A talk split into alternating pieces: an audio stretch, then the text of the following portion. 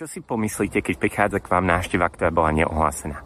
Náš brat Milan, keď zbada že cez okno, že prichádza niekto, kto nebol ohlásený, tak zvykne povedať, už len ty si nám tu chýbal. A čo si myslíte, že ľudia prežívajú, keď my prichádzame k ním na návštevu?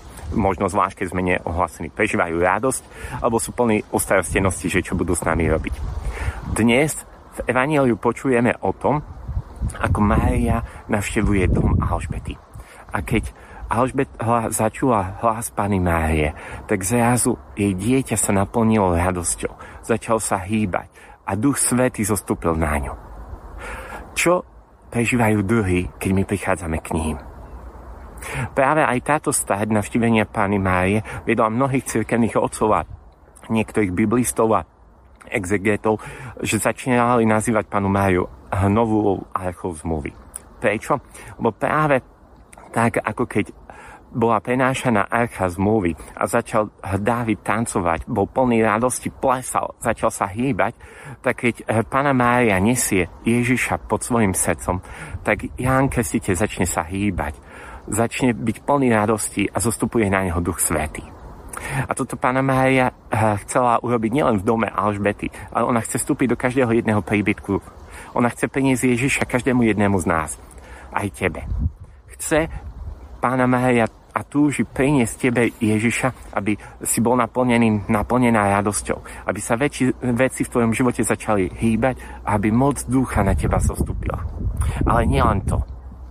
Ale každý z nás je tiež pozvaný k tomu, aby bol novou archou zmluvy. Už nikto z nás nebude fyzicky matkou. Toto je vynimočná charizma, vynimočný dar Pany Márie. Ale každý jeden z nás je povolaný k tomu, aby bol príbytkom pre Ježiša Krista. Prvý spôsob, akým sa takto stávame, je práve Eucharistiou. Keď príjmame Ježiša Krista, stávame sa svetostánkom. Sme povolaní, aby my sme niesli Ježiša do tohto sveta a aby ľudia zrazu prežívali zmenu. Aby sa začali hýbať veci v ich živote a boli naplnení radosťou. A druhý spôsob eh, je práve ten, že prijímame cez vieru slovo. Dnes môžeme v Evangeliu počuť, ako Alžbeta hovorí Pane Mari, blahoslavená je tá, ktorá uverila, že sa jej stane to, čo počula. A my sme povolaní vstúpiť do tejto viery. S vierou prijímať Božie slovo, byť plný Božieho slova, aby Božie slovo v nás bohato prebývalo a nie sme ho ďalej. Tak ak ma, nazývame Abraháma otcom vo viere, tak môžeme nazvať pánu Máriu matkou vo viere. Chcem ťa pozvať, aby počas tohto 4. adventného týždňa si vstúpil do školy, vstúpila do školy Pany Márie, matky viery, aby nás učila prijímať slovo. Najdime si čas počas tohto týždňa, aby Pána Mária spolu s ňou sme rozímali nad udalosťami, ktoré nás čakajú.